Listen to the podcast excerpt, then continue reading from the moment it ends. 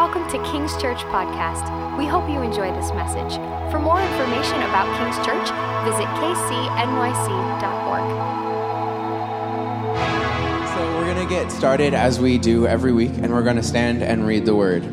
We're continuing on our journey of Abraham, now with Isaac. So it's going to be Genesis twenty-two one. All right, all together. After these things, God tested Abraham and said to him, "Abraham." And he said, "Here I am." He said, "Take your son, your only son Isaac, whom you love, and go to the land of Moriah, and offer him there as a burnt offering on one of the mountains of which I shall tell you." So Abraham rose early in the morning, saddled his donkey, and took two of his young men with him, and his son Isaac. And he cut the wood for the burnt offering and arose and went to the place of which God had told him. On the third day, Abraham lifted up his eyes and saw the place from afar. Then Abraham said to his young men, "Stay here with the donkey. I and the boy will go over there and worship and come again to you." And Abraham took the wood of the burnt offering and laid it on Isaac his son. And he took in his hand the fire and the knife. So they went both of them together. And Isaac said to his father Abraham, "My father." And he said, "Here I am, my son." He said, "Behold, the fire and the wood, but where is the lamb for the burnt offering?" Abraham said, "God will provide for himself the lamb for a burnt offering, my son." So they went both of them together. All right. God, I just thank you for this opportunity to share your heart with people who are on this adventure with you, that are journeying and learning what it is to live life for you. I pray that my words would be your words and not mine, that I would be able to just be a vessel, and that we take this to heart and press on this week with our journey with you. Amen. All right, you can see. Thanks, Megan. So when I was coming to, David asked me to preach. I said, he said, "Well, you can preach on this other thing. You've kind of already done the work for this, so we can take a break from Abraham." And I was like, "Can I take Isaac?" Which is kind of unfair because it's like the culmination of the story. But David let me have at least the beginning part. Originally, I was going to like do the whole chapter. And then the words of my family came to me. And when I was a kid, I used to tell these really long stories and go on these random rabbit trails with all the like specifics because I love context and I wanted everyone to have all the details, how I was feeling, how I was thinking, what shirt I was wearing. And my family always said, "Greg, we need the movie preview, not the movie." And so that was the thing of like, okay, learn to take the thing and drive it home with good information and not all the extra details. Um, but... To kind of begin, I'm going to tell you a little bit of my, my story and why this moment in Scripture is so important to me. So I grew up in church. I was born in Washington State um, about twenty-eight years and one month ago, um, and we grew up in church. So I, my parents weren't pastors, but I describe myself as ministry kid. Pastor's kids get to be called P Ks. I was an M K because I was a ministry kid. Um, we were often there before Um, service started and much later when service ended. I used to tell the kids, church workers, "You can just let me go. My parents are going to come get me because they're doing stuff, they're busy, and you want to go home, so you should just let me leave because you want to go home now and I want to leave." They didn't always work, but eventually they would get around to it because I pushed too hard. But anyway, grew up in church, grew up in ministry. When I was seven, my parents sat my sister and I down and said, "We're moving to Southern California." And it was this like strange, exotic, weird place that I'd never been to. And I was thinking, why are we moving to California? God said to. What? That doesn't make sense. Like, God's just telling us to move across the country. And like, well, there's a job. We prayed about it, and God said to move. And all of my family had lived in Washington all my life, so moving to California was leaving everything we knew um, to go to an unknown place. We had no friends, no community, brand new. Um, I think this was a first... for me as like a child, seeing my parents be obedient in faith and what that looks like in practicality with making big moves. We moved to California. It takes a while. We finally find a church. My parents immediately get involved. Um, Dad does all the like the sound, audio, visual, plays every instrument. My mom does all the organizational type stuff, works with youth ministry, all of that. So that's what my parents were immediately involved in. And we were always brought along with everything. Uh, I went to church camp for the first time, like youth camp, when I was going into sixth grade, which was weird because in our church, sixth grade wasn't really, you were supposed to be in seventh or eighth grade, but they let me come in for two reasons. One, I again pressed my case, let me come, I'm old, I'm I'm old enough, I'm mature enough, and my parents also spoke for me, and the youth pastor was like, all right, you can come. And I'm so glad I did, because that summer was revolutionary in my walk of faith, because this is when Christianity, when Jesus was real to me. He wasn't just my parents' faith. So, went to church camp. Church camp, I get baptized in the Holy Spirit. Um, for those of you who haven't been around church all your life, this is basically a belief that we have that there's a second moment in faith in our journey where we accept Jesus, we get baptized in water, and we get baptized in the Holy Spirit, where God um, interacts, jumps in, interjects himself in our life in a very real, tangible way. Uh, this is also the summer that God called me into ministry. So church camp, there was a pastor speaking, talking about what ministry looks like, what it means to have a call of ministry on your life. At the end of the service during worship, he asked the entire audience, who here has a call of ministry on their life?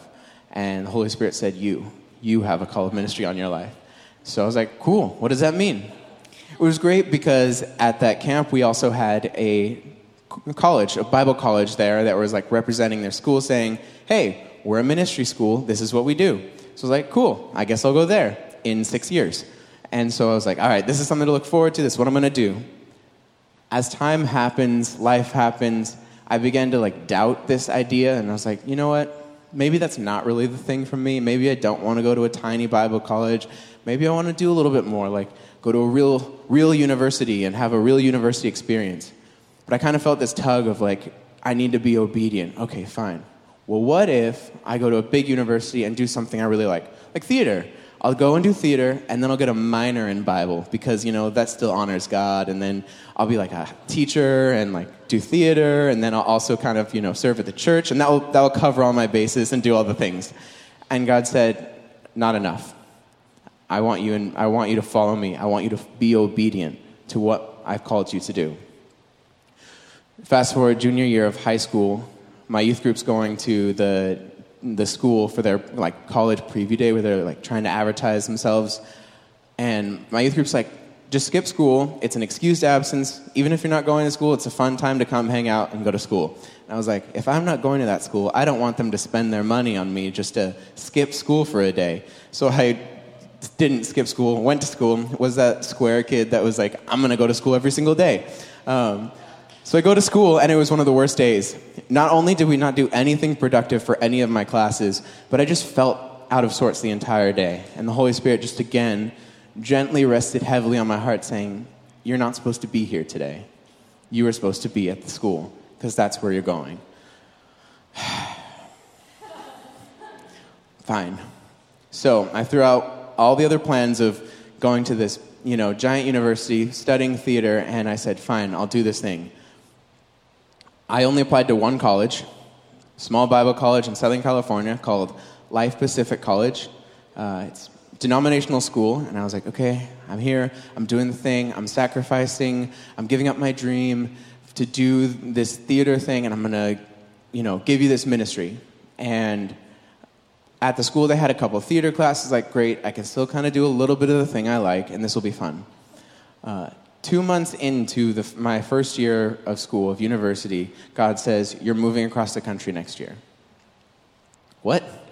I just got here. I didn't want to come here. I just got here, and now you're saying I'm leaving.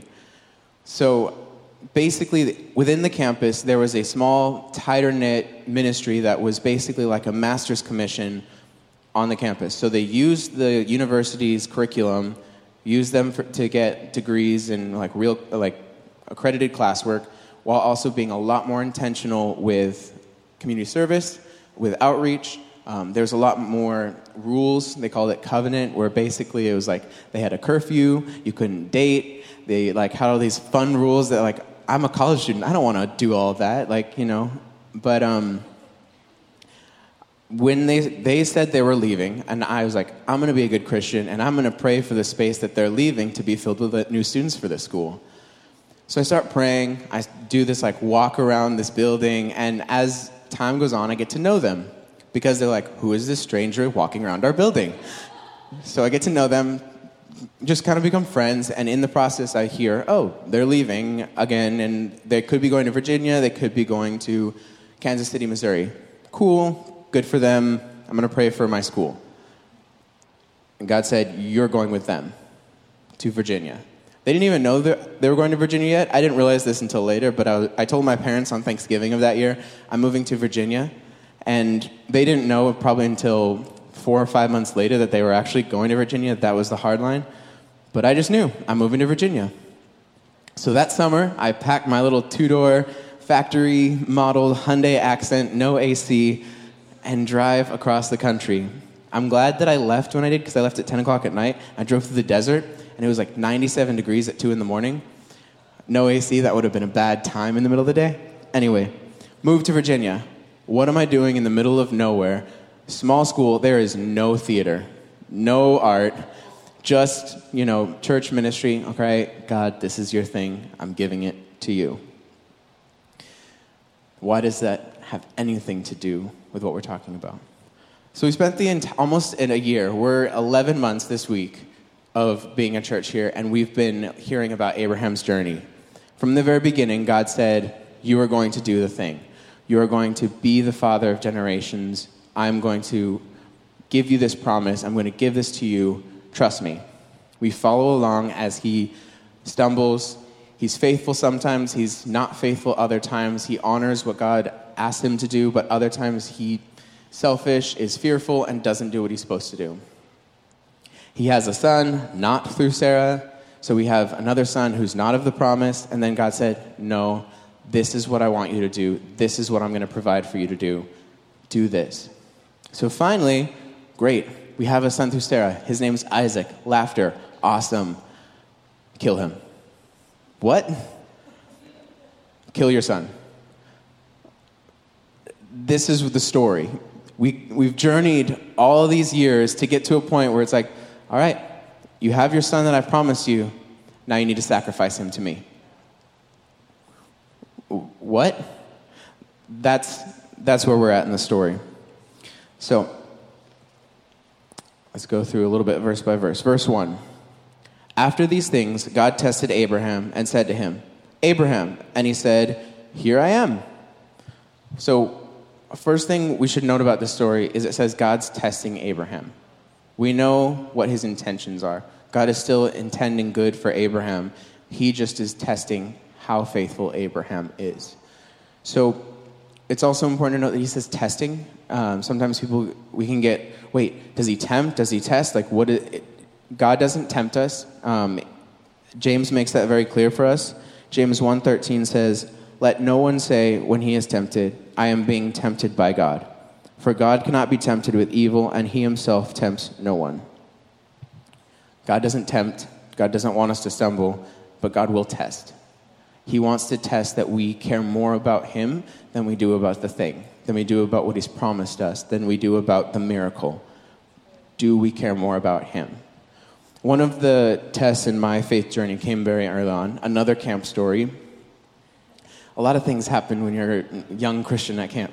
Um, so Wednesday night of church camp, it was a week long, Monday through Friday, and I'm, you know, on my knees, very emotional, and I'm like, God, you can have my entire life, do anything you want with it.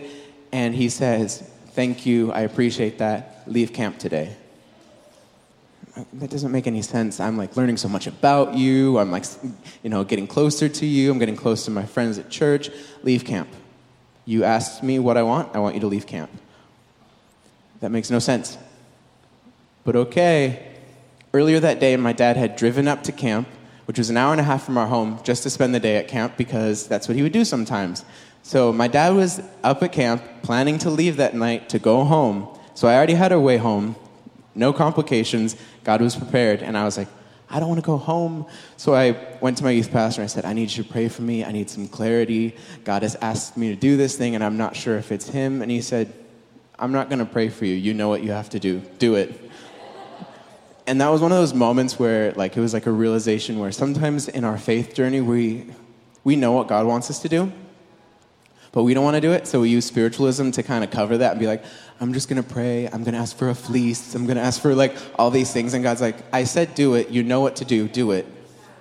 So I take, get in the car, and I'm very emotional because I'm, like, panicking. Is there going to be some accident that happens on this mountain? Are all my friends going to die? Like, what is this that God's, like, taking me away from? Is this some, like, super, like, intense moment where I'm going to tell a story? And it's like, just leave. Next day, nothing happened. That Friday, my mom was laid off from her job. And she was the kind of main source of income in our family. And because she has M S, it was unlikely that she was to get another as good job as she had. So, scary moment. And the Holy Spirit nudges me and said, you need to show your parents what obedience looks like. And you need to tell them that this is what obedience looks like. And I was like, I'm not going to tell my parents that I was obedient and this is what it looks like. I'm not going to be that snarky child, you know, Joseph, like, I had a dream, you're going to bow down to me. No, like, I'm not going to do that. But God's like, they need to know it. This is the entire purpose of your obedience was to show them what obedience looks like and for you to know what obedience looks like. So I shared, and because my parents are awesome, they received it well. They didn't see him as like, don't tell me what to do, child. But it was very much like, okay, that's that's good wisdom. We'll be patient. We'll wait on the Lord. So something that always that also stands out is that Abraham said, here I am. He's waiting and listening. He's ready to hear what God is saying. That's another thing when you're waiting on God. You have to be ready to listen and hear because he's speaking to you already. You just have to place yourself in a in a way that you can understand and receive from him. All right, verse two. He said, take your son, your only son, Isaac, whom you love, and go to the land of Moriah and offer him there as a burnt offering on one of the mountains of which I shall tell you. Technically, Abraham has two sons, but because Isaac is the son of promise, he is the one and only son. He is the lineage of Israel. He is the lineage of Jesus, another one and only son. One and only son. This is the promise. This is the thing. This is the gift that God has been said and offer as a burnt offering. Now that song that we were singing, Yahweh, is like fire consume.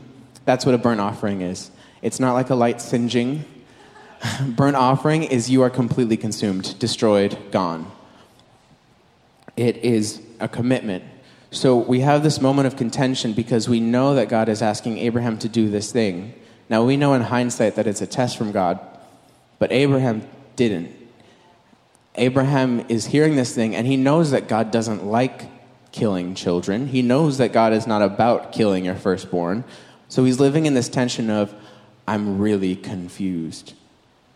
God told me this thing, but I know it's not in his character. So how does he respond? Obedience, because he knows that God's character is going to come through. Micah six seven gives a reference of other nations who used to like give up their children, their firstborn, as like a way because they were like, we have a drought, everything's going wrong, we are so desperate, we need the biggest uh, sacrifice, so our firstborn. And even then, in Micah, he says that God doesn't receive it. Will the Lord be pleased with thousands of rams, with ten thousands of rivers of oil? Shall I give my firstborn for my transgression, the fruit of my body for the sin of my soul? It's this desperation, this this act that it was required in other nations, and we know that God doesn't require that. So how do we live in this contention? We live in obedience. Verse three. So Abraham rose early in the morning.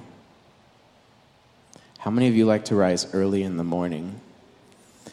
First thing when God's saying, let's go, let's do this. Theoretically, I like it. I like the idea of it. When I'm getting up and I'm like, I'm going to go for a run, and then it's forty-five minutes later when I actually get out of bed, that's how I feel. All right. But no, Abraham first rose early in the morning, saddled his donkey, and took two of his young men with him and his son Isaac. And he cut the wood for the burnt offering and arose and went to the place of which God had told them. I don't know how well he slept that night, but I probably wouldn't have what slept very well. But then to get up first thing, get everything prepared, and go. One of my mom's favorite phrases growing up was delayed obedience is still disobedience. Not my favorite phrase, but the idea is still there. When God says do something, we do it. Abraham is willing. Uh, the author of Genesis, who we believe is Moses, doesn't make it clear if Abraham actually knows how God's going to provide or what God's going to do, but he's still being obedient. Um, Hebrews gives us a little clue on that. It says, by faith Abraham, when he was tested, offered up Isaac on the altar. He who had received the promises was ready to offer his one and only son, even though God had said to him, through Isaac your offspring shall be reckoned.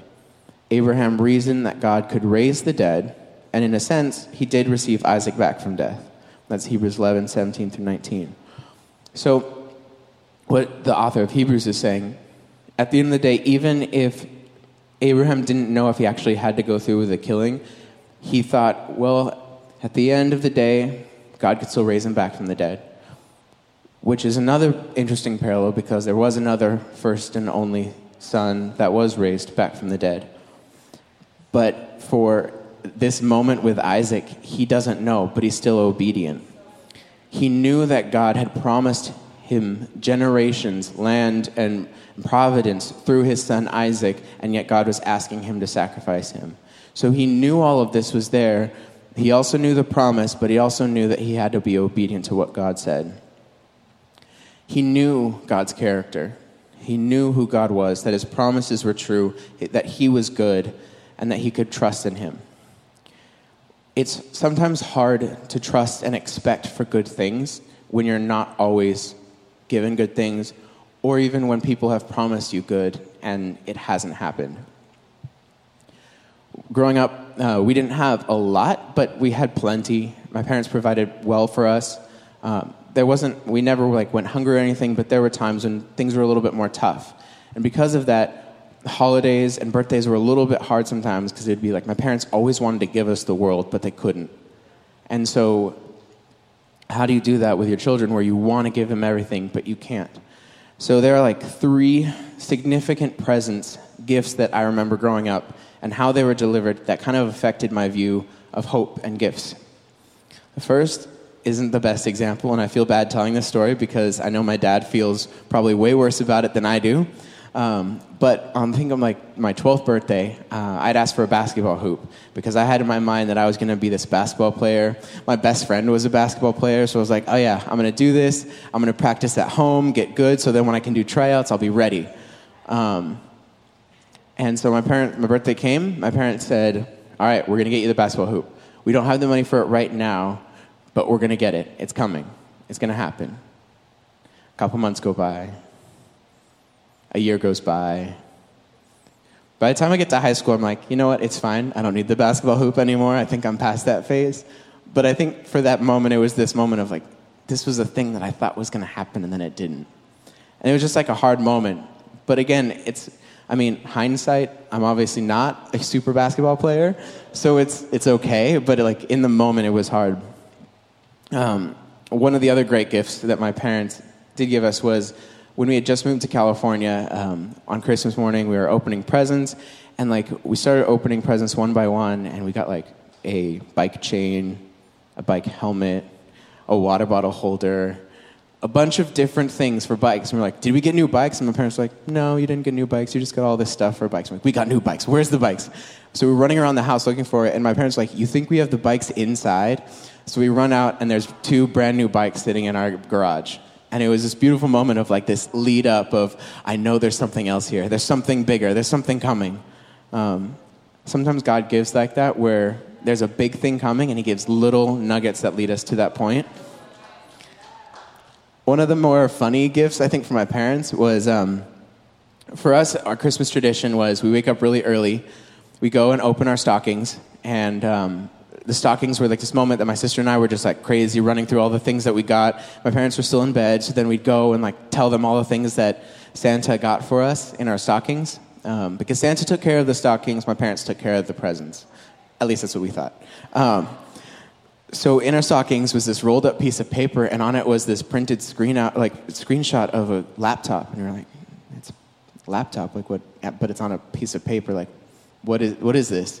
So my parents were, they tell us later, waiting for us to make like some sort of noise, but we just kind of like walk calmly back, and we're like, what does this mean?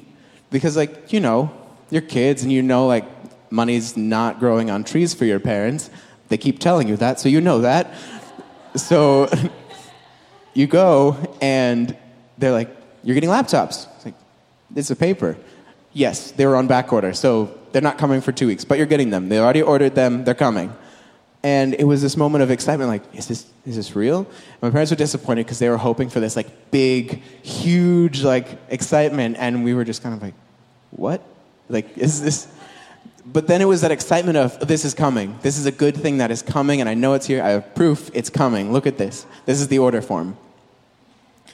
Basically, it's that when you order on Amazon and you like, yes, confirmed, checkout, it's on its way, it should arrive by this date, and then you're like, all right, is it here yet? Um, but that's the that's the way God gives, is he makes promises, and it sometimes doesn't always look like we think it's going to look, and it doesn't always arrive when we think or want it to arrive. But we can trust that God is good. Um, verse four. On the third day, Abraham lifted up his eyes and saw the place from afar. So three is a significant number in the Bible, um, Trinity, but then days and time. Um, in the study I was reading, it was saying that three days could have just been the length of time that it took to get there, um, or it was common for two days of prep time for a sacrifice. So there's prep that goes into a sacrifice, which, again, in a later time in the Bible, three days are significant for someone else who is a sacrifice. Um, lifting your eyes up is a repeating theme that we've discussed, is you lift your eyes up to where your help comes from. Psalms one twenty-one, I lift my eyes up to the hills. From where does my help come? My help comes from the Lord who made the heaven and the earth. The hills are where God is, that he comes from, help from. That's what we know in Scripture. Verses five through six. Abraham said to his young men, stay here with the donkey. I and the boy will go over there and worship and come again to you. Abraham took the wood with the burnt offering, laid it on Isaac his son, and he took in his hand the fire and the knife. So they both went them together, both of them together. Isaac is walking to his death, carrying the wood for his death.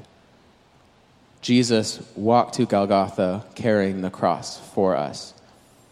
This is a son that was promised that is going to be a sacrifice, making direct representation of Jesus later on, who is the son who was sacrificed for us. I can't imagine being Isaac, though, because you're like walking up the hill and you're like, what's going on?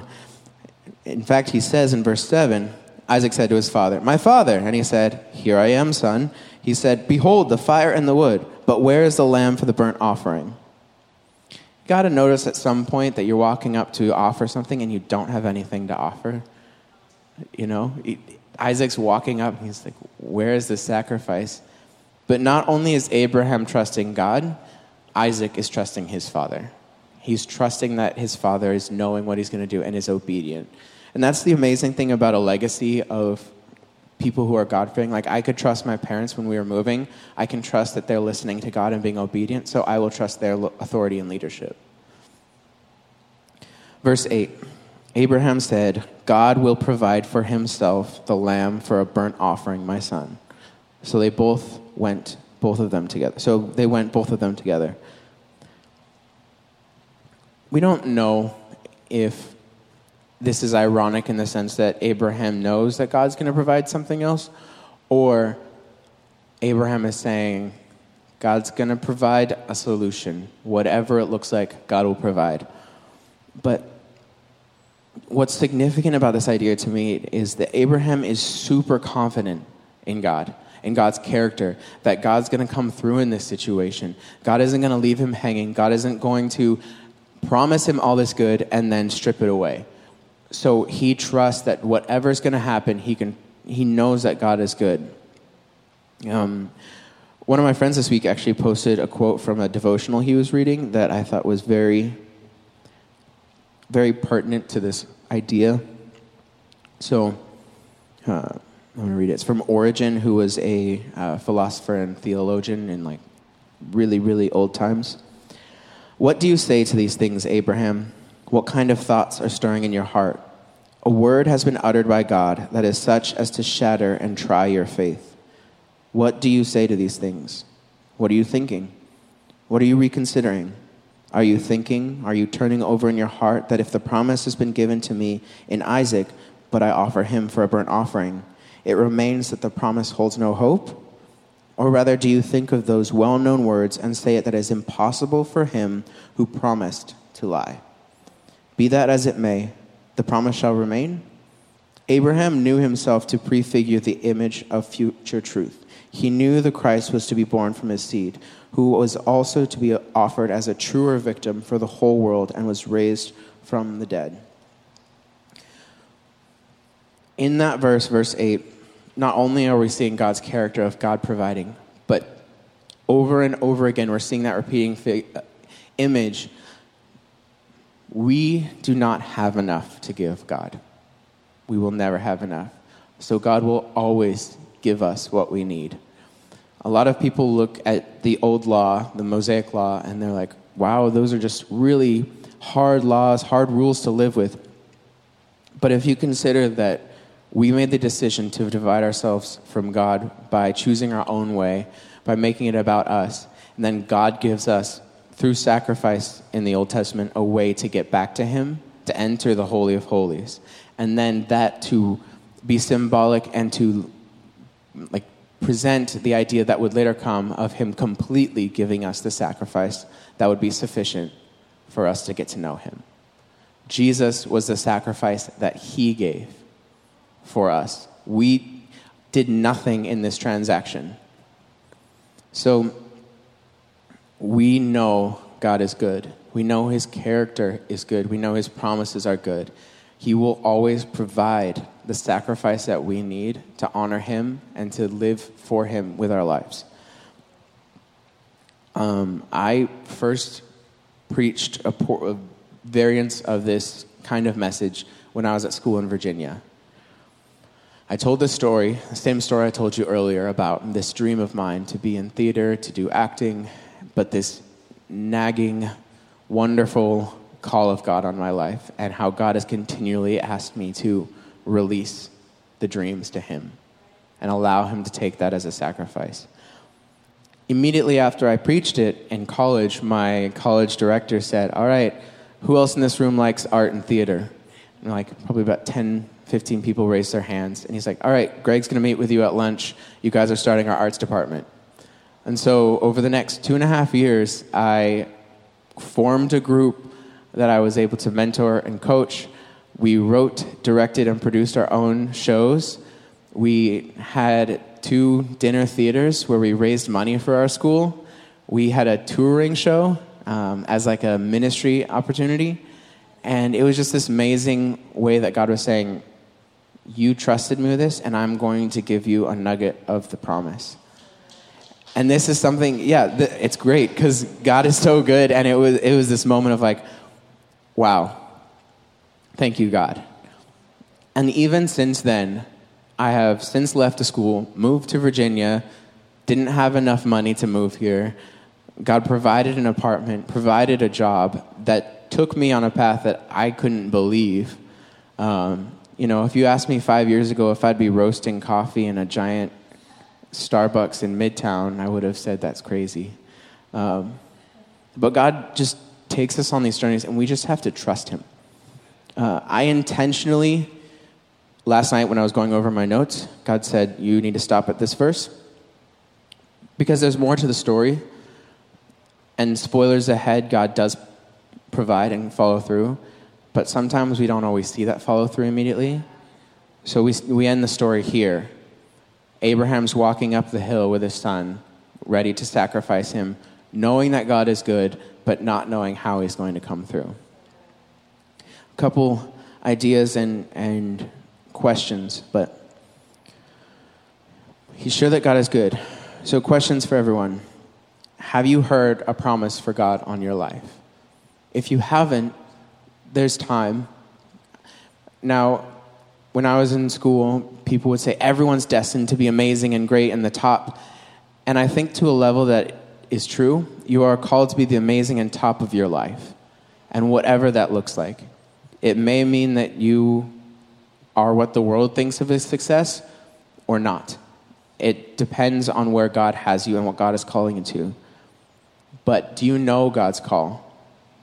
If you don't, I recommend you spend time and sit and ask him where he's leading you. If God has called you, if God has made a promise to you, is his promise more important than he is? Something that Jesus would always do with the masses that would come to him is he would provide miracles after miracles, but the question is, was the miracle more important than the miracle maker? God wants to give us good, but not at the cost of losing us. Do you believe God is good and that he will honor his promise to you? Are you willing to stake everything that God will do what he says he will do? Are you willing to live in that promise, that tension of, I don't know how it's going to happen, but I'm going to trust that you're going to come through with this because I can't see it right now. Isaac is symbolic of Jesus, but he is also symbolic of promises, of, of things that God is bringing up in our lives. Are we trusting God with every little thing in our life? Faith is like a muscle. It's not something that we just, you know, immediately have a miracle for, you know, someone's going to get cured of cancer right now, which would be amazing. But faith starts with little steps of obedience. Am I going, what am I going to do at work today? Am I going to talk to this person on the street? Am I going to give this to this person? Am I going to go up to that stranger? Am I going to love this person that I don't really like most of the time? How does faith look in our lives, and how are we building up our muscles so that when God says, it's time for you to move across the country, or it's time for you to stay in the, this job for the next ten years, are we willing to be faithful? I'm going to pray, and I'll ask the worship team to come up as we close here. God, I just thank you for this opportunity that we've had to just press in and listen to what you have for us. Thank you that you are good, that you love us, and that your promises are true. But thank you that you love us more than the gifts that you give us. And I pray that you continue to just press in. I just thank you that you will continue and press in and love on us. And Lord, I just pray that all of our hearts will be receptive and willing to sit with you and to just embrace your love and trust you with all the promises that you have for our lives. Thank you, God. Thank you for listening to our podcast. We really believe that God wants you to know him in a personal and tangible way. If there's any way we can assist your journey, please reach out to k c n y c dot org.